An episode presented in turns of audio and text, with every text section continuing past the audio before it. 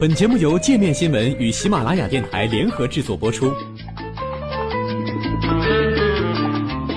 界面新闻五百位 C E O 推荐的原创商业头条，天下商业盛宴尽在界面新闻。更多商业资讯，请关注界面新闻 A P P。在九一一中失去父亲的孩子们，没有爸爸的日子里，这些年轻人的父亲都在九一一恐袭事件中不幸遇难。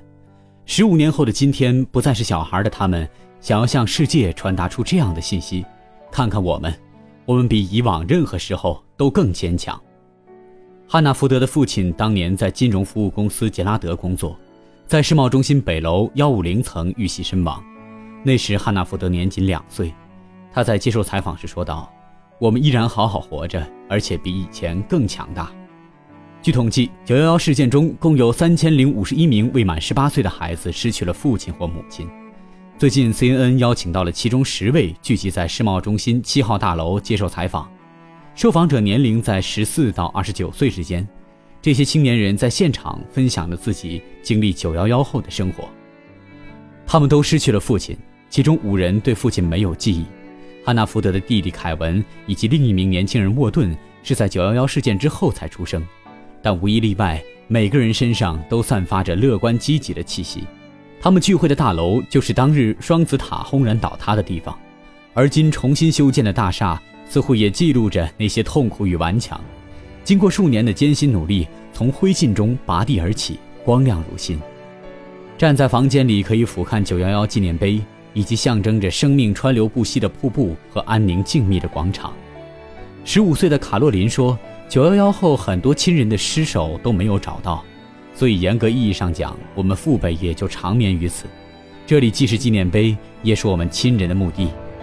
他在瀑布水池外的青铜墙上找到了父亲的名字。这里是世贸中心南楼旧址，他的父亲兰斯高中时期曾是学校橄榄球队队长。事故发生时三十二岁的兰斯正在八十四楼工作。卡洛琳一边回忆一边伸出手指，缓缓抚过父亲姓名的每一个字母。我把手掌放在他的名字上，和他聊聊天。卡洛琳说道，只是想让他知道我过得很好，想让他放心，他遭遇的一切没有停止我前进的脚步。有时候父亲似乎会有所回应。今年夏天的某个晚上，他在卧室看着父亲的相片，突然感觉背后有响动。一点都不害怕，他激动地说道，仿佛是要提醒我他的存在，对我说，你会好好的。那感觉就像是父亲把手轻轻搭在我的肩头，说着，我为你感到自豪。虽然有着不同的遭遇，这十个年轻人都表现出了一股韧劲儿，努力着从绝望深处重新寻回生的希望。二十一岁的奥斯汀对此了然于心。在他六岁时，三十七岁的父亲遇袭身亡。现在奥斯汀还能回忆起的片段之一是与父亲在公园里玩传接棒球游戏。父亲去世数月后，他曾告诉母亲自己想要割腕随父亲而去。我当时跟妈妈说，我想要和爸爸待在一起，他回忆道。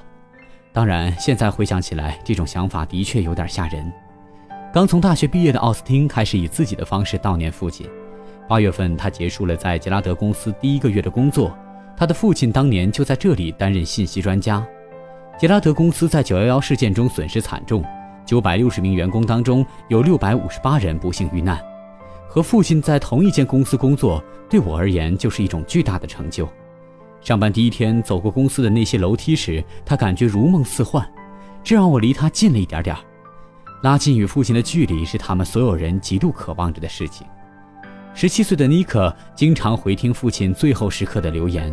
当时他的父亲是在北楼工作的房地产经纪人，正在接受 W B C 电视台新闻节目主持人的电话访问。随后不久，大楼便遭遇了飞机撞击，他被困在大楼八十六层东侧。他在最后的访问中说，飞机撞过来时，窗户全都向外的爆炸了，残片在我们周围散开。尼克的父亲说道，这栋楼的部分主体已经完蛋了。如果我还在直播当中，我想告诉有亲人在这里工作的听众们，目前情况已经得到控制，所以大家都请放心。尼克动情地说道，在爸爸生命的最后时刻，依然把别人排在了自己前面。这些录音仿佛再一次将父亲带回到他的身边，这也是我拥有的关于爸爸的最后一件东西。十九岁的朱丽叶也是少数得到纪念物的人之一。他四十六岁的消防员父亲在九一一的烈火中身亡，人们后来修复了他被压碎的头盔，整个头盔被压得剩下很小。朱丽叶说着，拇指和食指比出大概两英寸大小的样子，几乎无法辨认原型了，但单独制作的徽章编号居然还能看见。除此之外，他的父亲没有任何遗物了。他说，想起来实在苦乐参半，因为这虽然是父亲的东西，却也是父亲最后的东西。那种无法为父亲安排一场葬礼的空虚感无时不在。事实上，超过 百分之四十 的九一一遇难者家属从未得到亲人遗物，而这种遗憾给这些年轻人留下的启示就是要把握当下，好好珍惜家人和朋友，千万别羞于启齿说出自己的感受，因为生命可能在顷刻之间化为灰烬。如果他们能问父亲最后一个问题，那会是什么呢？尼克马上说道，您为我而骄傲吗？汉纳福德的弟弟凯文说，我从没见过父亲，想问的问题估计能写成一本书。凯洛琳表示，他想知道父亲对有生之年的那些日子是否还满意。最后一个说出问题的是沃顿，我想知道还有什么方式能让我们更多地记住他，比如他喜不喜欢我们现在悼念他的方式。这些孩子们从未忘记，也不希望这个世界忘记。